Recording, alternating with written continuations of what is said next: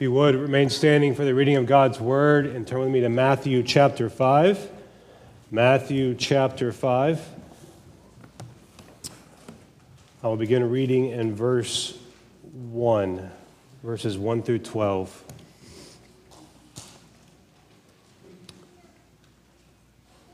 Seeing the crowds, he went up on the mountain, and when he sat down, his disciples came to him.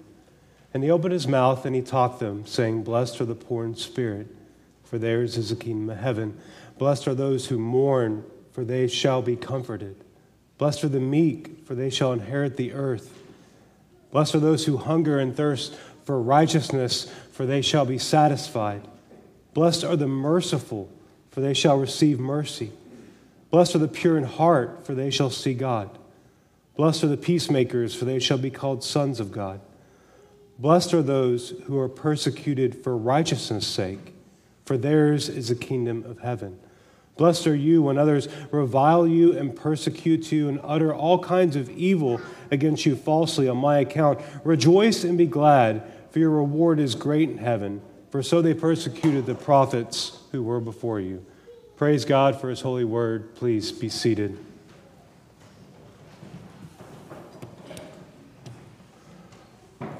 I did want to say thank you for allowing me to go to Oregon and to get sick and to not preach while I was there. And, but it was truly a blessing to spend time with the Samuels family and what's happening there. Um, it's wonderful to see what the Lord is doing through uh, Mike and Brooke and their family. So continue to pray for them. Hope in the Grove is, by God's grace, they continue to grow as a church. Um, so today, we are not finishing the Beatitudes. It looks like we are, but we're not. Um, we will continue. Next week will be an overview. So if you missed one of the many weeks walking through the Beatitudes, don't miss next week. You get a preview, a review of all of them put together as we look into what it looks like to be a Christian fully. Um, so, Beatitude number eight this morning. The Sermon on the Mount is absolutely rich concerning the character of God. As God's children, we learn from the Lord. We learn from this teaching how we are to live holy lives that please the Lord in every area of life. This sermon is actually, it's really informing us of the right and good old path in which we are to walk. The right and good old path in which we are to walk as Christians. These eight Beatitudes, they build, they grow upon one another, and they're all connected and they're all progressing. They're moving forward, moving from the inward results of salvation to the outward fruit that the Holy Spirit produces in the life of His children. So today we reach our final beatitude, number eight. Blessed are those who are persecuted for righteousness' sake, for theirs is the kingdom of heaven. So let's look at these progressing and building beatitudes together. Go back to beatitude number one, the poor in spirit. The poor in spirit are those who acknowledge your need for mercy and they show mercy to others. That's number five. They are the ones who mourn their sin, number two.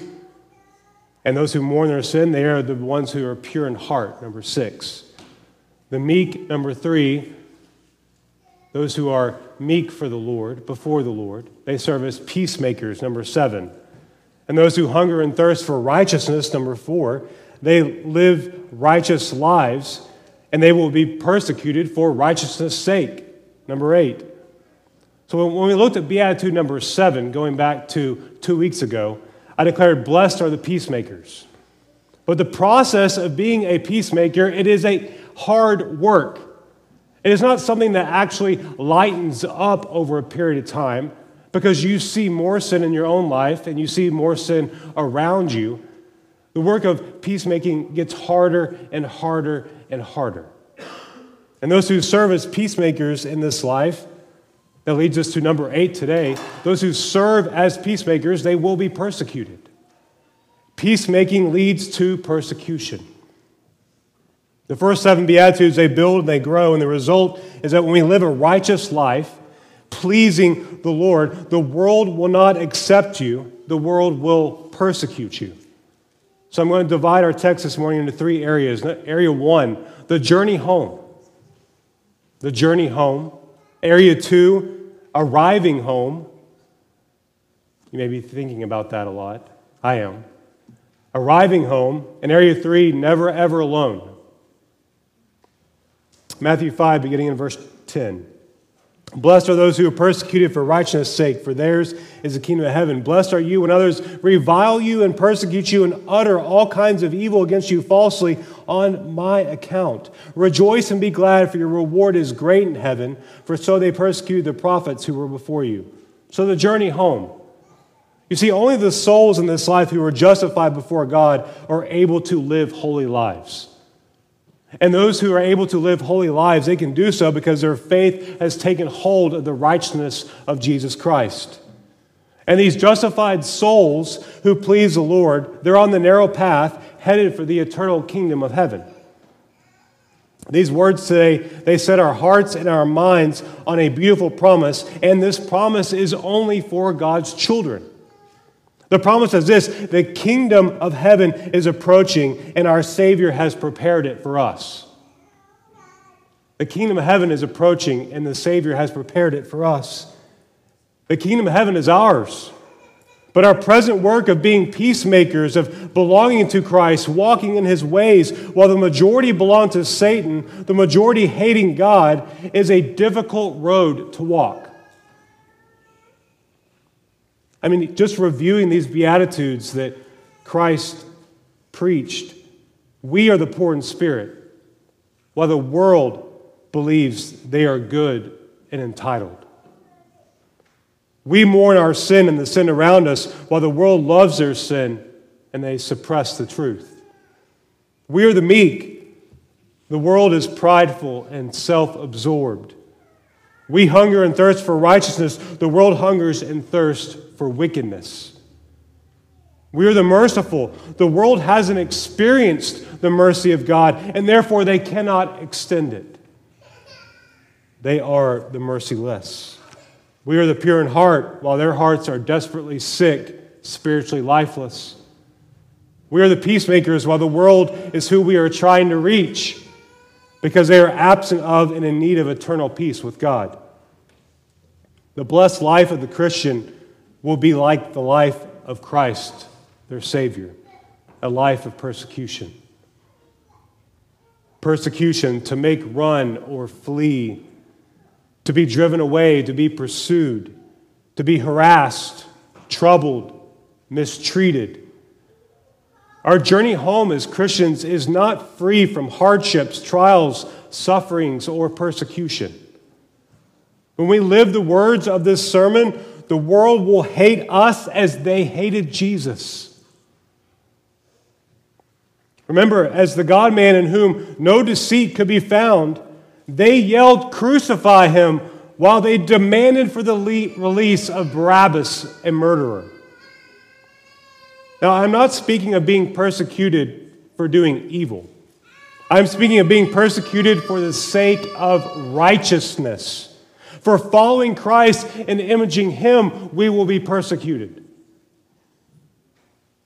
Many times we can watch shows or we can be in conversations and we can think about certain things in which everything has a beautiful wrap up ending. That's absolutely true, but it won't happen in this life. Many are persecuted because of sin, pride, foolish living. Many are suffered for their political views or a cause other than for the sake of righteousness. It seems many in the church today love a divine amen, but it has nothing to do with living a righteous life. The world did not lovingly embrace Jesus Christ as he spoke about sin, repentance, and salvation. They wanted his temporary gifts, but they did not accept or want the truth that he taught. John 15 instructs us of the world's hatred for Christ as well as for his children. John 15, beginning in verse 18 If the world hates you, know that it has hated me before it hated you.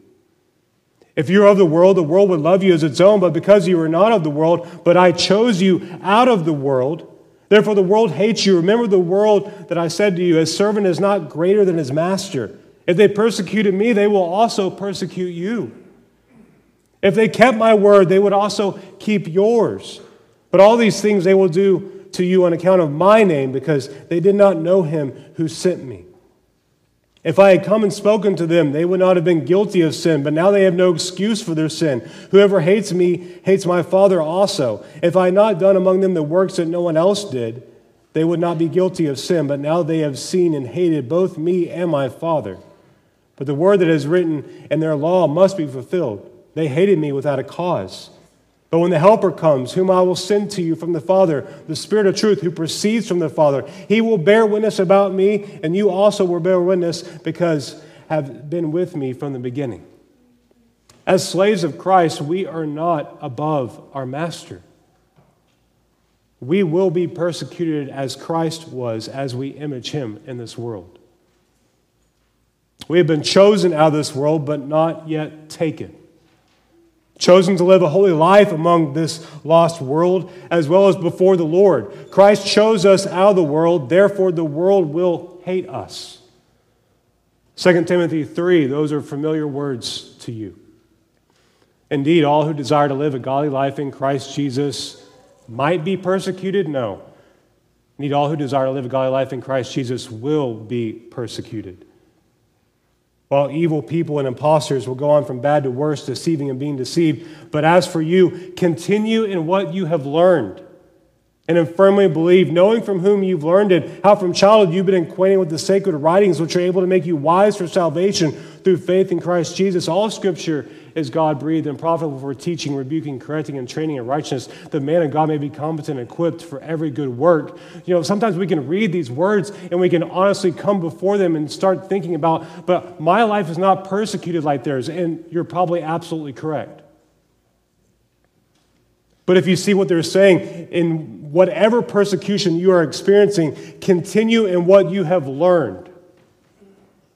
So, in times of hardship and trials and sufferings, you continue in what you have learned, meaning you press down deep into your solid, biblical, good, old path foundation and you remain on it. Like, if you're not suffering for Christ in any way, if following Christ is not costing you anything, maybe you only know of Christ and you are not his child. If you're not suffering for Christ in little ways at the moment, perhaps you're failing to continue in what you have learned and what you have firmly believed because the overall result of not resting in Christ is not pleasing Him. If you're not pleasing Him, why wouldn't suffering need to come?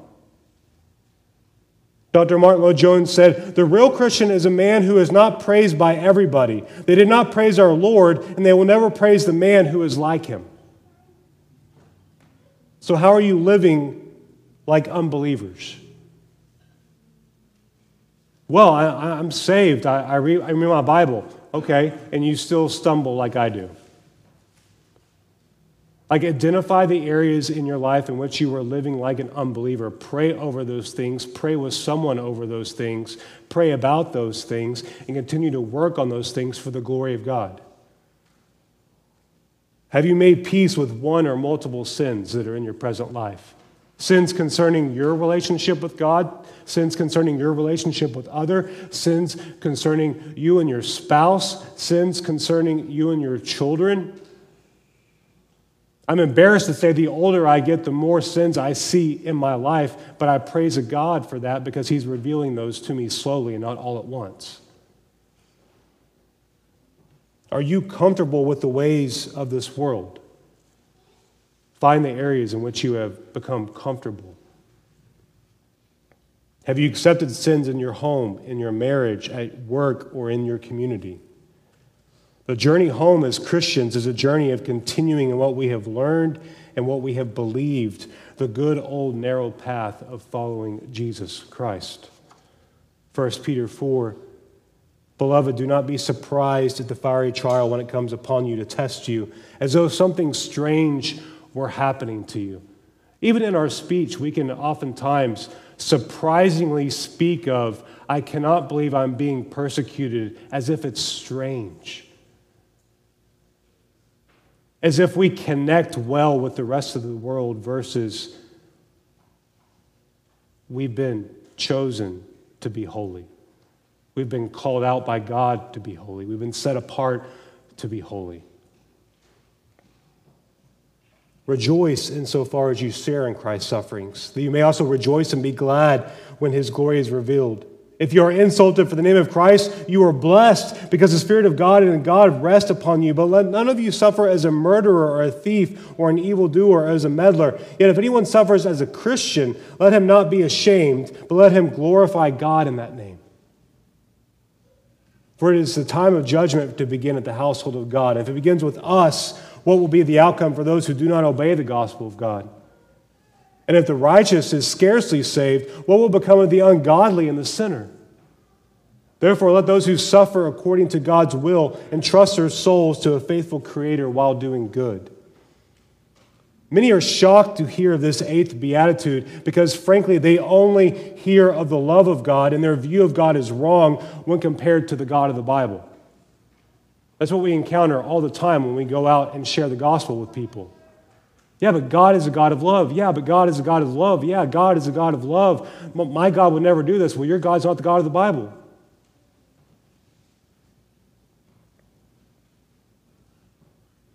The journey home includes suffering. And in your suffering, you are to glorify the Lord.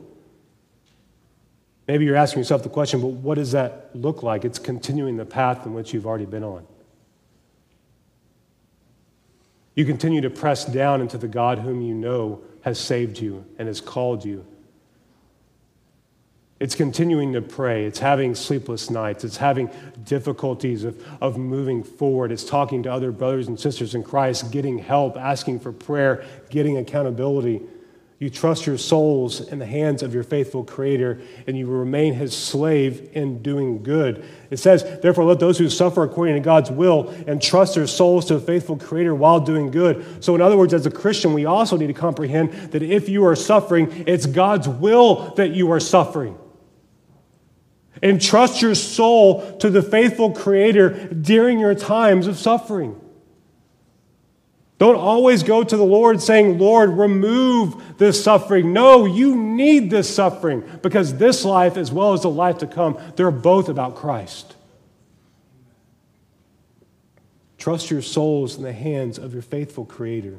Remain His slave in doing good. I'm not saying it's not going to be hard, but I'm saying it will be hard. But praise God, you're not alone, right? You were adopted into a family. Philippians 1 or let your manner of life be worthy of the gospel of Christ. So whether I come, see you, or am absent, I may hear that you are standing firm in one spirit with one mind, striving side by side for the faith of the gospel, not frightened in anything by your opponents. This is a clear sign to them of their destruction, but of your salvation, and that from God. For it has been granted to you for the sake of Christ. Key word here granted it has been granted to you for the sake of Christ. You should not only believe in him, but also suffer for his sake. Engage in the same conflict you saw I had, and now hear that I still have. So, our journey home is a path full of persecution. This persecution has been granted to us as God's children for the sake of Christ. There is a reason for all of our suffering. We suffer for Christ and we suffer for his glory. Even in your suffering, you please God. People see your suffering. The church sees your suffering. Outside sources see your suffering. There is a reason for all of our suffering. Otherwise, we're doubting the will of God and we're not entrusting our soul to God. We're only entrusting our soul to God when things are going our way. Our journey home is full of persecution. The world hates righteousness, the world hates righteous living. As speakers of the truth, we will be hated. We have a teenager in our house, and I think a lot about my teenage years now. Those years I have longed wished to forget. And I think about how I lived and what I did and what I did not do and what I wish I could go back and do. But as speakers of the truth, we will be hated. As we mourn sin, we will be made fun of. When we are meek, we will be labeled as weak. As we extend mercy, we will be criticized. When we follow Christ, we will be persecuted. Our journey home as followers of Christ is full of persecution, and our persecution is not limited to physical harm. For some reason, in our minds, we think persecution is only something physical. The world hates our values. Persecution includes verbal hatred, abuse, evil words, slander, gossip, being labeled an outcast for following Christ, standing up for what we know to be true, taking criticism, insulted because we're too narrow, experiencing loneliness as you're surrounded by haters of God who think themselves as good, being mocked for what you believe. We still have grown men and women who believe popularity is the absolutely end game. Lies will be spread. You will be falsely accused as a Christian. Our hearts of flesh are surrounded by hearts of stone. Opposition will automatically occur. Persecution comes in many forms, but this narrow path of following Jesus, it's the good old path that includes persecution. Let us not buy into the false, wicked truth that a life of following Jesus is a carefree path.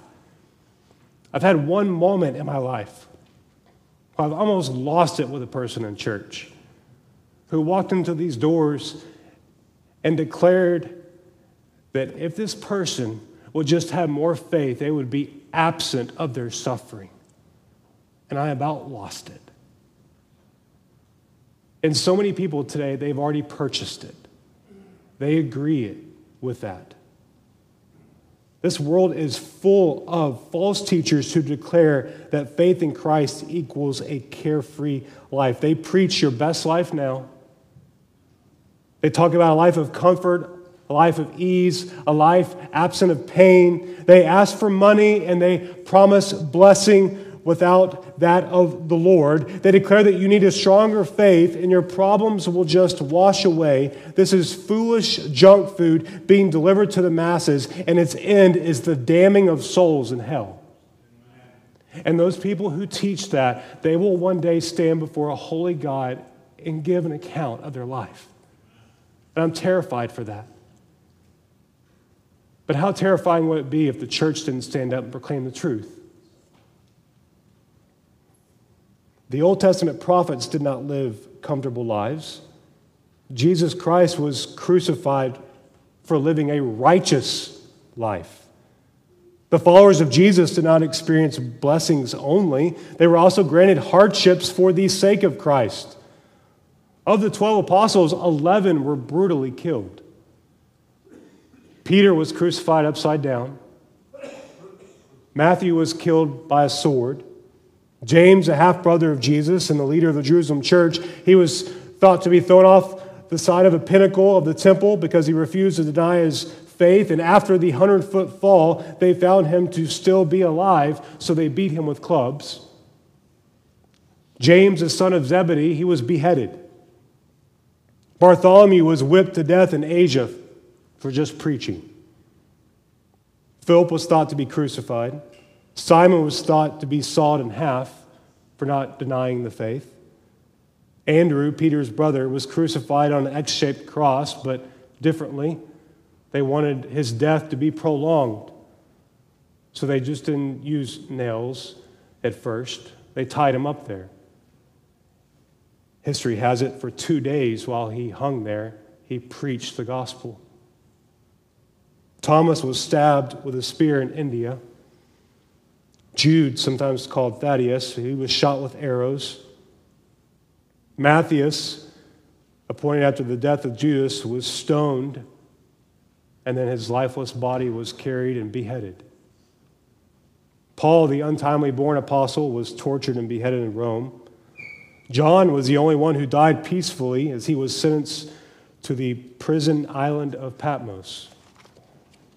God's holy word does not teach come to Jesus and experience a life free from persecution. Church history does not mirror in any way your best life now. Reading the scriptures book by book, verse by verse, Genesis through Revelation, it is pointing every person who has been born again to what is to come. It's talking about Christ realizing who you are in Christ and what Christ has prepared for you that you will spend forever with Christ. It's not about your best life now, it's about glorifying Christ now because heaven's going to be all about glorifying Christ. The Protestant Reformation brought persecution as people returned to sola scriptura. When the Bible was printed and being distributed, men and women were being burned alive and having stones wrapped around their feet and being drowned publicly as a spectator. Now, this may not happen to us, but this doesn't mean that we are not being persecuted in the here and the now. I love what James Montgomery Boice wrote down years and years ago. It may take more grace and it may be a greater victory for a man to spend 40 years of his life at the same desk and the same office, watching other men being promoted over him, because he will not do the same things that are demanded of officers in his company than it would take for a John Huss to be burned at the stake for his testimony. And it may be more of a victory of a housewife to stay at home raising a family in the things of the Lord with her nitpicking neighbors laugh at her for being a humdrum and unglamorous. May we all take comfort in this and turn to Christ for the victory. Our journey home as believers will involve persecution as we live righteously, but don't miss the undeniable truth that we are blessed.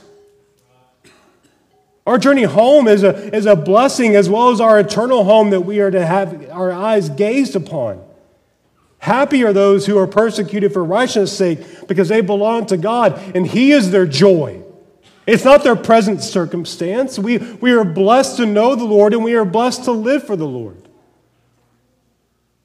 That's our journey home. Area two, arriving home. Look at Matthew 5, verse 10. Blessed are those who are persecuted for righteousness' sake, for theirs is the kingdom of heaven. Are you and others revile you and persecute you and utter all kinds of evil against you falsely on my account. Rejoice and be glad, for your reward is great in heaven. For so they persecuted the prophets who were before you. One of the benefits of being a child of God is knowing the future.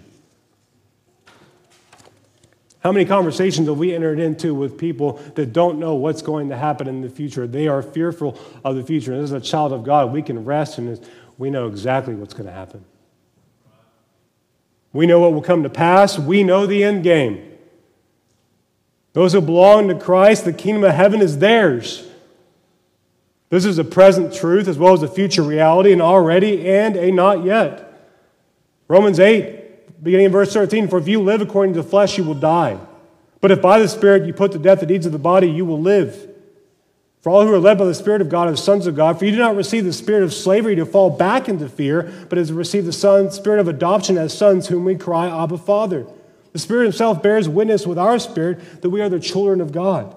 And if children, then heirs of God fellow heirs with Christ, provided we suffer with him, in order that we also may be glorified with him. For I consider that the sufferings of this present time are not worth comparing with the glory that is to be revealed to us. You see, you can't walk through Scripture and walk away saying, My life is going to be absent of suffering. You have to approach Scripture honestly in the reading of God's Word holistically and say, As a Christian, I am going to suffer.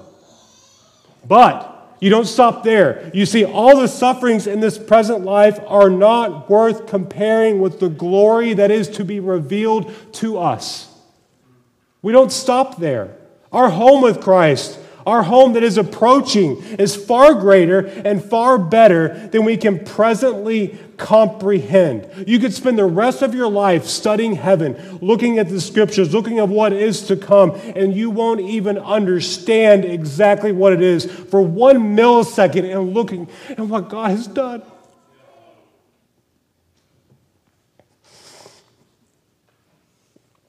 The most beautiful sunset or sunrise the greatest view of the Grand Canyon or the Smoky Mountains, going to space and viewing what lies around our world or into the deep darkness, nothing is worth comparing with the glory that is to be revealed to us. We will be with Christ. Christ will be our light. 2 Corinthians 4 reminds us of this struggle of the seen and the unseen, which the struggle of the seen and the unseen is something that you and I battle every day. 2 Corinthians 4, beginning in verse 7, but we have this treasure in jars of clay to show this surpassing power belongs to God and not us. We are afflicted in every way, but we're not crushed. We're perplexed, but we're not driven to despair. We're persecuted, but we're not forsaken. We're not struck down, but we're not destroyed. Always carrying in the body the death of Jesus, so the life of Jesus may also be manifested in our bodies. For we who live are always being given over to death for Jesus' sake, so that the life of Jesus may be also manifested in our mortal flesh. So it doesn't matter if you're young and you have health problems, or you're old and you have health problems, or you're in the middle and you have health problems, or you're young or you're old and you don't have any health problems at all. You just see the age that's happening, or you recognize how young you are compared to everybody else. Your life is about Christ. So death is at work in us, but life in you. Since we have the same spirit of faith, according to what has been written, I believed and so I spoke. We also believe, so we also speak, knowing that he who raised the Lord Jesus will raise us also with Jesus and bring us with you into his presence.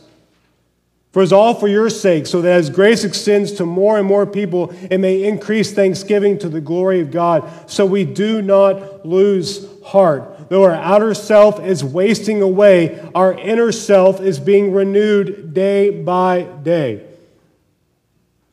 You know, if you're married in this room, you understand that over and over and over again in your life. If you've been married for a while, that marriage is not about staying young together the rest of your life. It's about growing old together. It kind of stinks when you look back at your marriage pictures and you see that your wife hasn't changed a lick and you can't even recognize who you are. You recognize what a blessing that you've been given by the Lord. But, dear Christian, as we walk this life and as we live for Jesus, and the older we get, and we start adding on more years to everything like anniversary, high school graduation, college graduation, and you start looking back what you have been through, please, please look ahead. Look to Christ. Look what is coming. Keep your eyes focused on what is going to happen as if it's an already and not yet, because it is. Like Christ is so much better than all these different things. This light, momentary affliction is preparing for us an eternal weight of glory beyond all comparison. As we look not to the things that are seen, but to the things that are unseen. For the things that are seen, they're transient, they're temporary, they're fading, they will not last. But the things that are unseen, they are eternal. This reminds us of the seen and the unseen. On one side of the scale is this in this life, we have a light, momentary affliction, and it, it's painful. It's, it causes hardships and trials and tears and we run through the gambit with all this suffering. On the other side of the scale, an eternal weight of glory that is beyond all comparison. That means it's so much down here, and Christ is so much up here. It's not even worth talking about. Both this life and the life to come is about Christ. We must not look to what we can presently see with our eyes as this is it, this is all that there is. We've had too much of that in our own life, and we have too much of those who have gone before us. Your house address doesn't matter. This building, Foundation Baptist Church, one day will be dead and buried and gone, just like the church of Corinth, the church of Philippi. We must focus on what is to come. Both this life and the life to come is about Christ. We must not look at what we can just presently see and say, This is it, this is all that there is. We must look to the things that are unseen, for that is eternal. That is what will last. What we see presently, it's temporary. The unseen is eternal, a glory beyond all comparison. God's word over and over and over again reminds us of the promises of God. We are told of what will come. Let this be where your mind finds rest. Know who you are in Christ and know what Christ has promised. The righteous will enter the kingdom of heaven, and their reward is not small in heaven, their reward is great in heaven. Don't focus on the greatness of what you can see with your eyes presently. Focus on the greatness of what Christ has promised. Let us keep our eyes gazing on Christ and our approaching home. Area three is highly important. You're never, ever alone. You may think, like, Pastor, I live alone. I understand that. Pastor, I, have gone through seasons in which I feel like friends haven't been there. I understand that but you're never, ever alone. Blessed are those who are persecuted for righteousness' sake, for theirs is the kingdom of heaven. Blessed are you when others revile you and persecute you and utter all kinds of evil against you falsely on my account. Rejoice and be glad, for your reward is great in heaven, for so they persecuted the prophets who were before you. So persecution will enter our lives as Christians. But we'll remain faithful during that persecution. Area two is our home is coming, our reward is coming. We need to keep our eyes on Christ. And area three is we're never, ever alone. We are never, ever alone as God's children. Let me explain. Explanation number one God is always with you. Jesus said to them, All authority in heaven and on earth has been given to him. Go therefore make disciples of all the nations, baptizing them in the name of the Father, Son, and Holy Spirit teaching you to observe all I've commanded you, and lo, I am with you always to the end of the age. So, when is there a time that Christ is not with you? God is always with us. Number two, the church is forever. As difficult as it gets, if persecution gets even worse in the here and the now, the church is forever, isn't it? Matthew 16, now when Jesus came to the district of Caesarea Philippi, he asked his disciples, Who do people say that the Son of Man is? They said, Some say John the Baptist, some Elijah, and others Jeremiah, one of the prophets. He said to them, But who do you say that I am? And Simon Peter replied, and I love his reply, You are the Christ, the Son of the living God. And Jesus answered him, Blessed are you, Simon Bar-Jonah, for flesh and blood has not revealed this to you, but my Father is in heaven. And I tell you, you are Peter, and on this rock I will build my church, and the gates of hell shall not prevail against it. The church is forever. Death could not hold Christ, therefore, death cannot hold his children. God's people, his church, is forever. Area three of why we are not alone. Many men, women, youth, and children have gone before you.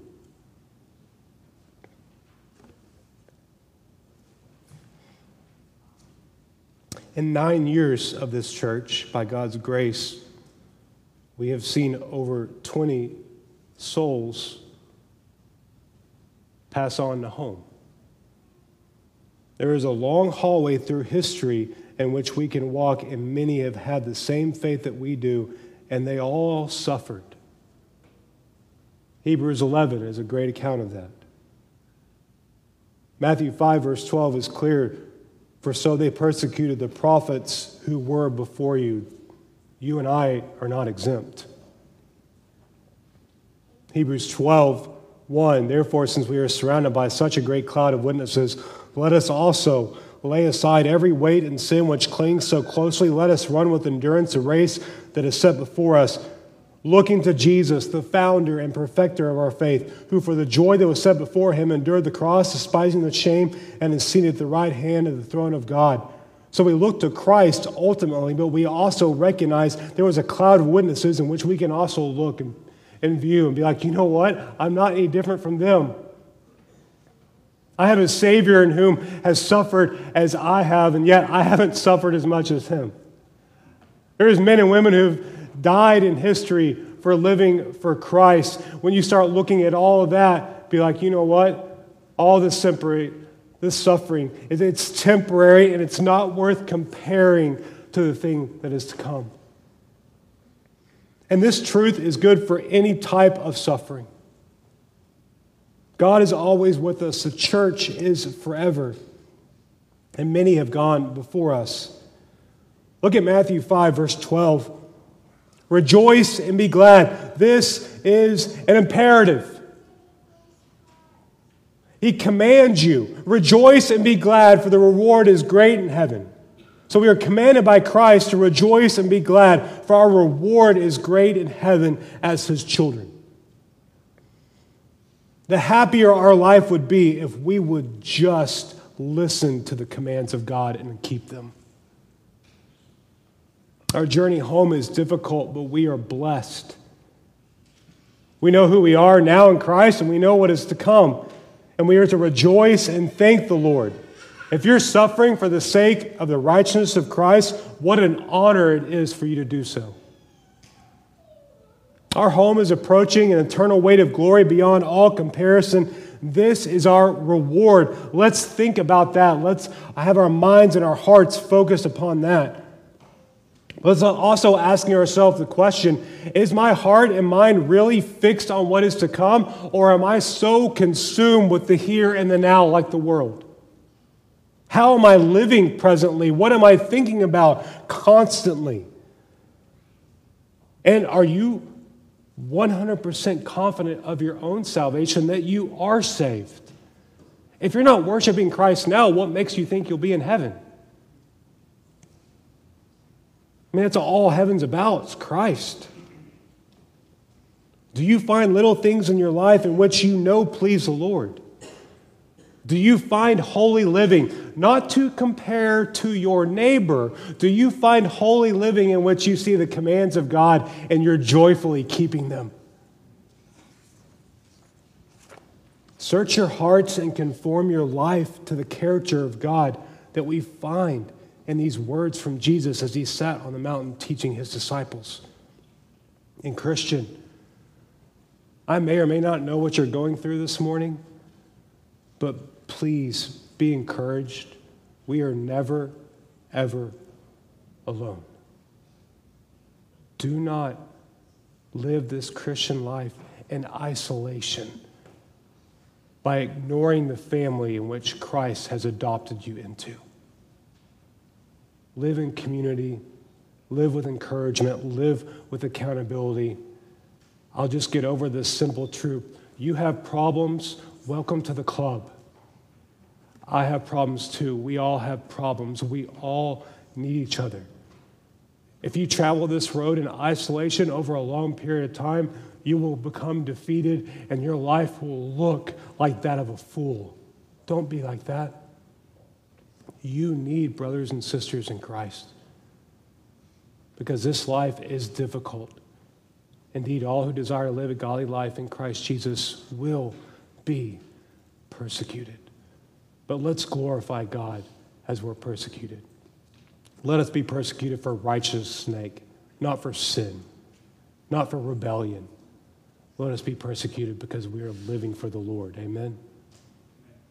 Father, I thank you for your holy word. Father, as we confront you, our holy God, with our many, many sins, we pray for patience with us. We pray, Lord, that you would help us by your Spirit to put to death the deeds of the body so that we can live a pleasing life before you and to you.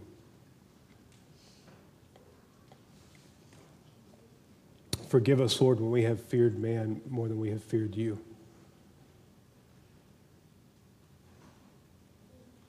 I thank you for this time. I thank you for your holy word. It's in Christ's name I pray. Amen.